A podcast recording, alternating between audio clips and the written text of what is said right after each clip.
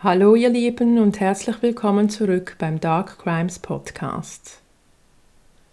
Ich habe diesen Fall von Anfang an mitverfolgt und wollte noch warten mit der Vorstellung, weil ich auf eine Verhaftung hoffte. Doch vor kurzem erfuhr ich leider, dass dieser Fall zwar zu Ende ist, aber nicht in der Art und Weise, die sich die meisten von uns gewünscht hätten. Da hier wahrscheinlich nicht mehr viele Infos kommen werden, stelle ich euch den Fall heute schon vor. Heute erzähle ich euch die Geschichte von Alexis Sharkey.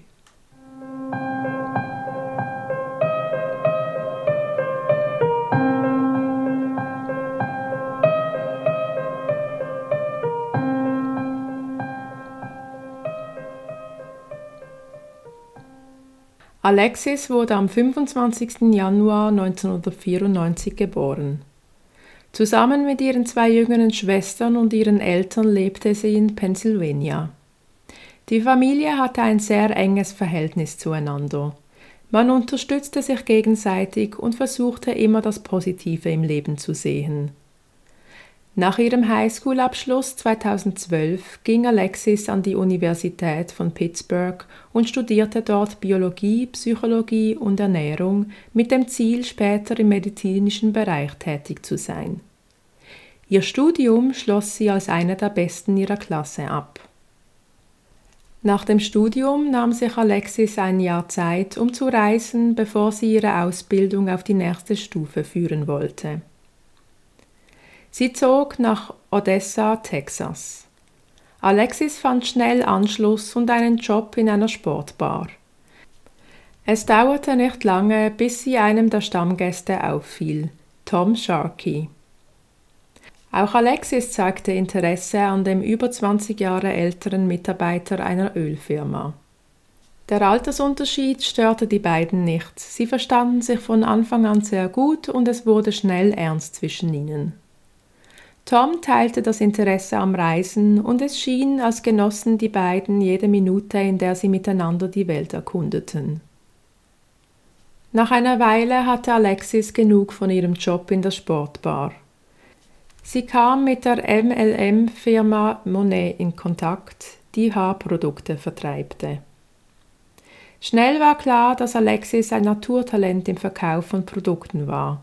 Sie kletterte schnell die Rankingleiter hoch und er gehörte Anfang 2020 zu den Top-Verkäufern. Nach und nach baute sie sich eine beachtliche Instagram-Community auf. Die Influencerin Alexis Sharkey war geboren. Auch die Beziehung zu Tom Sharkey wurde intensiver. Im Sommer 2019 waren die beiden verlobt und zogen nach Colorado. Im Dezember 2019 heirateten sie und zogen zurück nach Texas, dieses Mal nach Houston. Auch dieses Mal hatte Alexis keine Mühe, Anschluss zu finden. Bald hatte sie ihre kleine Gruppe Freundinnen gefunden, auf die sie zählen konnte. Wie es Tom in der neuen Stadt erging, ist nicht näher bekannt. Wir wissen jedoch, dass Alexis Tom selten mit zu den Treffen brachte, auch wenn die Partner der anderen Mädels mit dabei waren. Ihre Freundinnen erzählten später, sie hätten Tom nicht nur selten zu Gesicht bekommen, sondern dass Alexis im Allgemeinen auch nicht viel von ihm sprach oder erzählte. Zu diesem Zeitpunkt interpretierten die Frauen das einfach als Alexis Art, ihre Ehe privat zu halten, vielleicht als Ausgleich zu ihrem sonstigen, relativ öffentlichen Leben. Wie wir mittlerweile wissen, war dies eines der klassischen Anzeichen, dass diese Ehe ganz und gar nicht so war, wie sie hätte sein sollen. Auch Alexis Familie fielen Veränderungen auf. Alexis, welche ihrer Familie sehr nahe stand und auch nach ihrem Auszug oft und regelmäßig zu Besuch kam, besuchte ihre Familie immer weniger. Anfang November 2020 machte Alexis eine Reise nach Mexiko. Überraschenderweise wurde sie nicht von Tom begleitet wie bei den anderen Reisen zuvor, sondern von Freunden. Nach ihrer Rückkehr informierte sie ihre Mutter darüber, dass sie es dieses Jahr nicht zu Thanksgiving nach Hause schaffen würde, sie jedoch an Weihnachten zu Besuch kommt. Es war nun fast ein Jahr vergangen, seit ihre Familie sie gesehen hatte, und natürlich waren sie enttäuscht, freuten sich jedoch umso mehr auf die Weihnachtstage mit Alexis. So weit sollte es jedoch nicht mehr kommen. Am Morgen von Thanksgiving schrieben Alexis und ihre Mutter miteinander Textnachrichten. Sie wünschten sich einen schönen Feiertag und Alexis schien wie immer. Die Thanksgiving-Feiertage verbrachte sie nicht mit Tom, sondern bei ihrer Freundin Tanja zu Hause mit ihren Freundinnen. Um circa Mitternacht holte ein Freund Alexis ab. Zusammen gingen sie in eine Bar. Um circa drei Uhr morgens schrieb Alexis ihrer Freundin Tanja, dass sie wieder zu ihr nach Hause kommen würde, um ihre Sachen zu holen. Tanja war mittlerweile jedoch bereits eingeschlafen.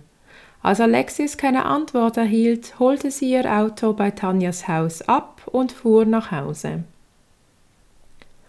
Am nächsten Tag, dem 27. November 2020, war Black Friday einer der wichtigsten Tage für Verkaufsfirmen wie Monet und deren Promoter wie Alexis. Während alle anderen bereits frühmorgens ihre Verkaufsposts veröffentlichten, Rabatte verkündeten und das Geschäft ankurbelten, blieb es bei Alexis still. Das war ein erstes Alarmzeichen. Alexis war bekannt dafür, diejenige zu sein, die ihren Kolleginnen dazu riet, Social Media intensiv als Verkaufsplattform zu nutzen. Dass nun ausgerechnet sie an einem Tag wie Black Friday nichts postete, war mehr als merkwürdig. Am frühen Abend gegen 17.30 Uhr wurde von Alexis Handy aus eine Textnachricht in den Gruppenchat gesendet, den sie mit ihren Freundinnen hatte. Sie wollte abends weggehen und fragte nach, was die anderen Mädels für Pläne hatten. Da es jedoch Thanksgiving-Wochenende war, hatten alle bereits Pläne mit ihren Familien. Die Freundinnen verabredeten sich dafür für den nächsten Abend, den Samstagabend, und planten einen Frauenabend. Nach dieser Interaktion im Gruppenchat wurde es gänzlich still um Alexis und es sollte das letzte Mal sein, dass irgendjemand etwas von ihr hörte. Am gleichen Abend, immer noch Freitag, gegen 23 Uhr, sendete Tom Sharkey eine Textnachricht an John, den Freund von Alexis Freundin, und fragte diesen, ob er etwas von Alexis gehört habe. Daraufhin rief John Tom an. Tom erzählte, er und Alexis hätten einen Streit gehabt. Sie sei daraufhin barfuß aus dem Haus gestürmt, über den Gartenzaun geklettert und sei in ein schwarzes Auto eingestiegen, welches auf sie gewartet hatte. Seither habe er sie nicht mehr gesehen. Das Telefonat der zwei Männer dauerte circa 45 Minuten. Für John schien das Ganze von Anfang an irgendwie komisch. Er konnte es jedoch noch nicht richtig einordnen. Ich nehme an, man ging davon aus, dass das Ehepaar einen Streit hatte, Alexis wütend gegangen war und sich wieder bei Tom melden würde, sobald sie soweit war. Am nächsten Tag, dem Samstag, waren die Mädels im Gruppenchat sehr aktiv. Sie planten die letzten Details für ihren Mädelsabend.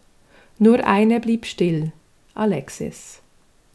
Als ihre Freundinnen sahen, dass Alexis auch auf Instagram immer noch nicht aktiv war, machten sie sich langsam Sorgen. Als der Abend einbrach und Alexis nicht zum geplanten Mädelsabend erschien, wussten alle, hier stimmt etwas nicht.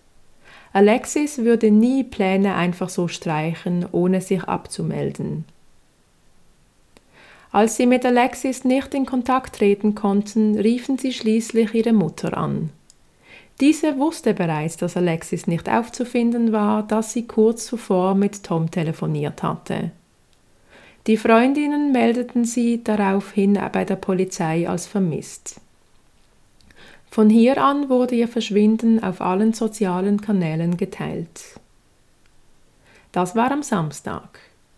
Am Sonntag wurde bekannt, dass Alexis tot aufgefunden wurde. Ihr Körper wurde von einem Stadtmitarbeiter bereits am Samstag am Rande einer Seitenstraße in den Gebüschen entdeckt. Sie war also schon tot, als die Familie und Freunde nach ihr zu suchen begannen. Auf den ersten Blick war nicht klar, wie sie gestorben war. Sie hatte keine äußeren Verletzungen. Erst zwei Monate später, im Januar 2021, war klar, Alexis starb durch Strangulation. In den Wochen nach ihrem Tod wurden einige Details veröffentlicht. Zum Beispiel hatte Alexis einer ihrer Freundinnen anvertraut, dass Tom sie würgte und sie dann bewusstlos auf dem Badezimmerboden aufwachte. Später wurden Worte laut, dass sie im Begriff war, Tom zu verlassen und die Scheidung einzureichen.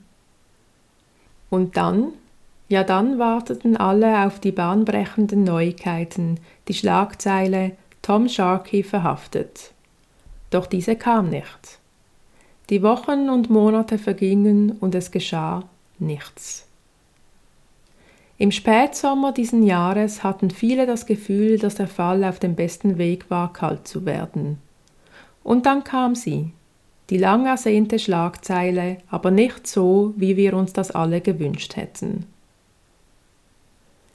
Bevor wir die neuesten Ereignisse anschauen, gehen wir nochmal zurück zu Tom. Wie einige von euch wissen, bin ich auch in einigen True Crime Facebook-Gruppen unterwegs. In einer dieser Gruppen teilte ich einen der ersten Nachrichtenartikel, die es zu Alexis Tod gab. Schon da rückte Tom für mich in den Fokus der Hauptverdächtigen. Es gab zwar noch diesen Freund, mit dem Alexis ein paar Abende vor ihrem Tod bis drei Uhr morgens in einer Bar war, aber was man von ihm lesen konnte und auch was von Seiten der Ermittler an wenigen Infos veröffentlicht wurden, war er jemand, den man sicherlich näher ansehen muss, aber es schrillten keine Alarmglocken. Bei Tom war das ganz anders, und zwar von Anfang an. Nicht nur durch die Erzählungen, dass sie sich trennen wollte und er sie scheinbar mehr als einmal bis zur Bewusstlosigkeit gewürgt hatte. Sein Verhalten nach ihrem Tod war für mich viel aufschlussreicher. Der trauernde Ehemann verbrachte seine ersten Tage nach ihrem Tod nämlich damit, auf Facebook Statements abzugeben, Leute zu beleidigen, via private Nachrichten ewig lange Diskussionen anzuzetteln um dann wieder darüber zu klagen, wie gemein die Welt mit ihm umging. Natürlich, jeder reagiert anders auf ein Trauma und man kann nie sagen, wie jemand zu reagieren hat. Aber in diesem Fall ist meine Meinung ganz klar. Sorry, nein. Ein Ehemann, dessen frisch vermählte Frau tot am Straßenrand gefunden wurde, verbringt die ersten Stunden und Tage nach der schlimmsten Nachricht der Welt nicht auf Facebook, um mit wildfremden Leuten zu diskutieren, diese zu beleidigen und die Meinung anderer ändern zu wollen.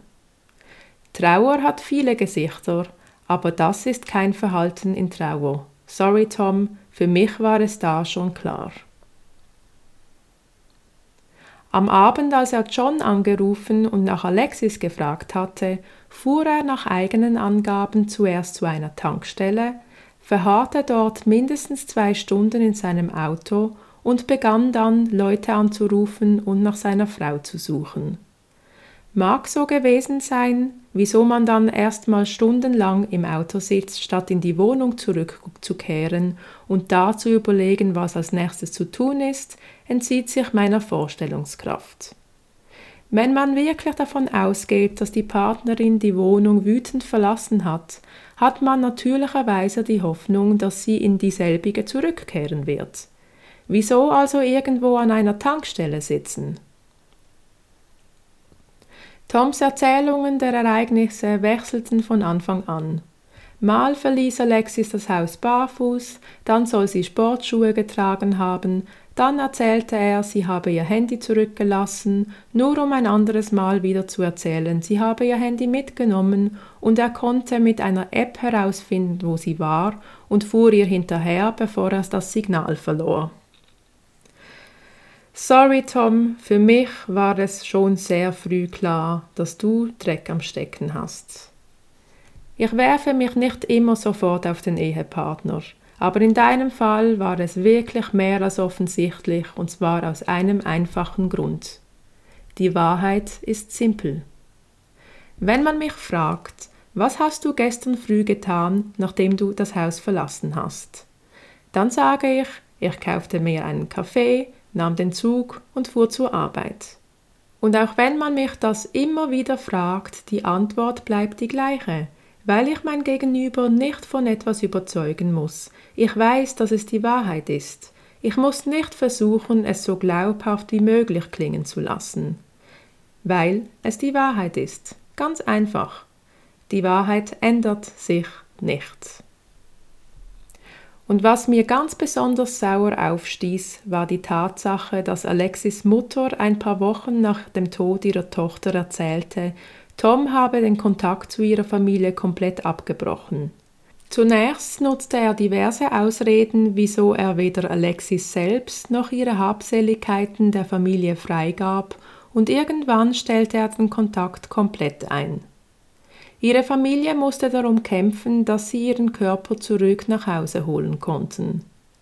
Da schrillen bei mir einfach die Alarmglocken. Die Geschehnisse in solchen Fällen sind immer ähnlich. Es ist wirklich erschreckend.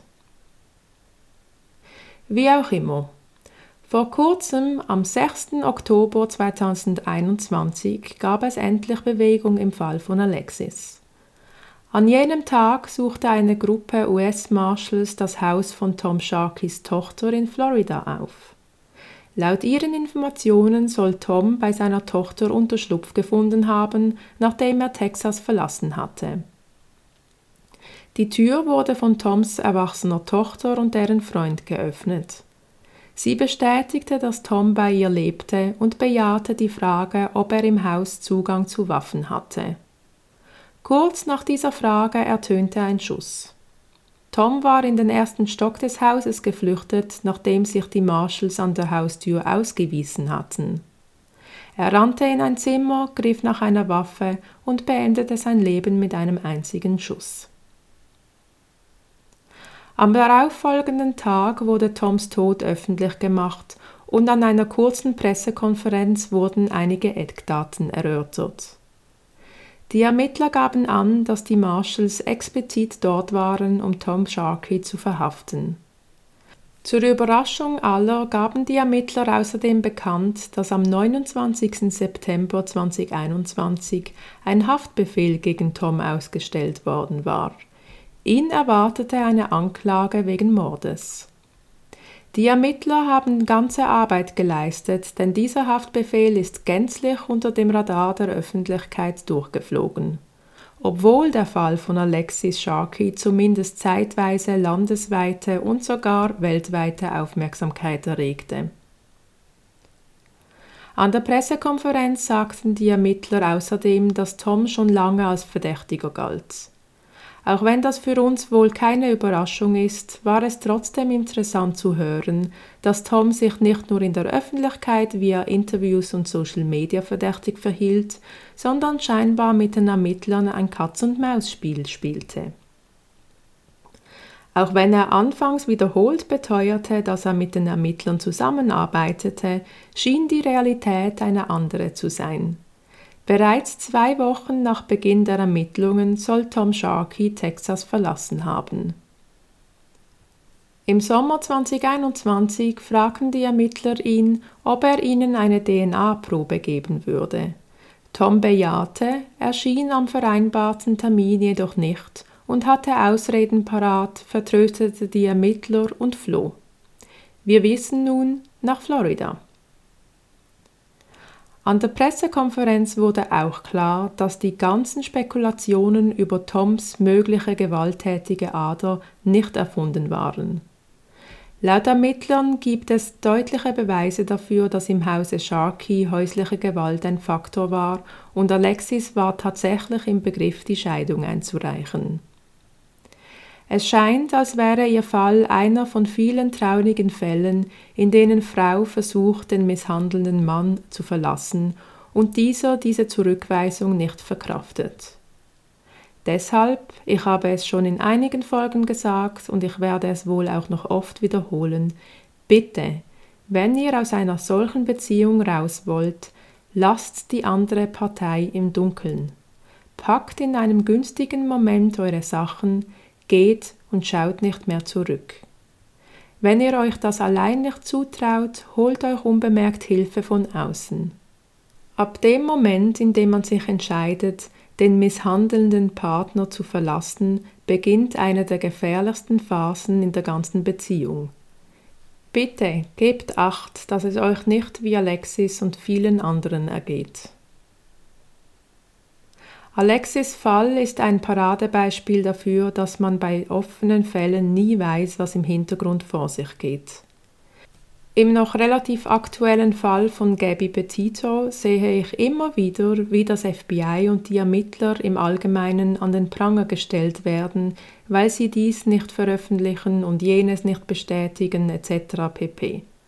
Dabei vergessen viele, dass wir bei laufenden Ermittlungen kein Recht darauf haben, alles zu erfahren.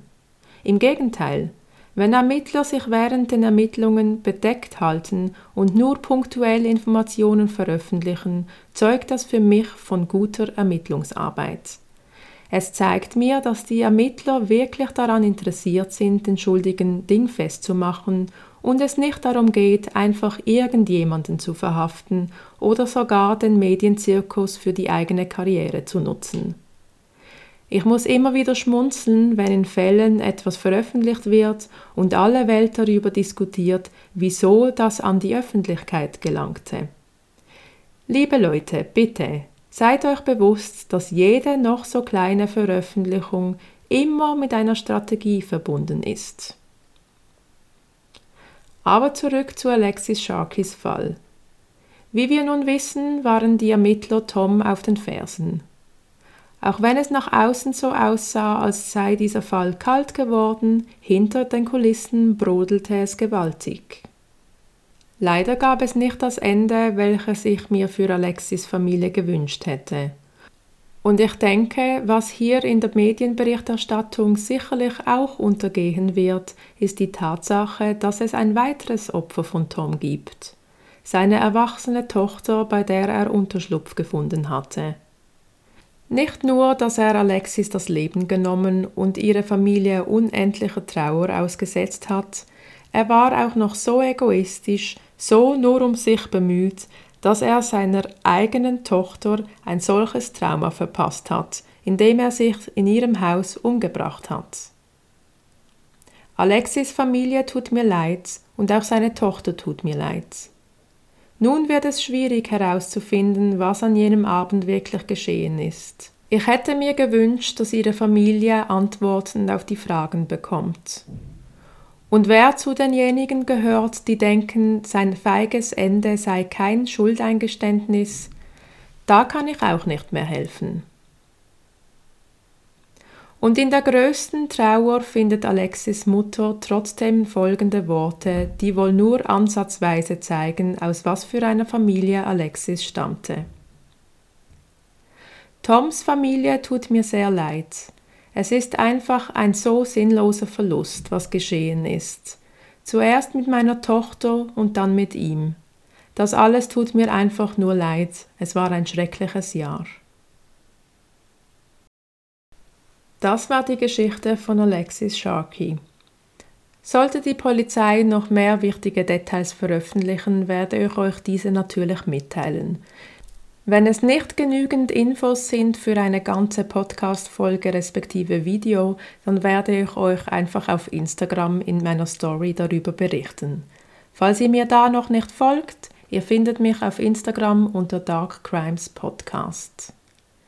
Ich bedanke mich für eure Zeit und wünsche euch wie immer eine gute Woche und wir hören uns bald wieder. Bleibt sicher, bleibt achtsam und schaut nicht weg.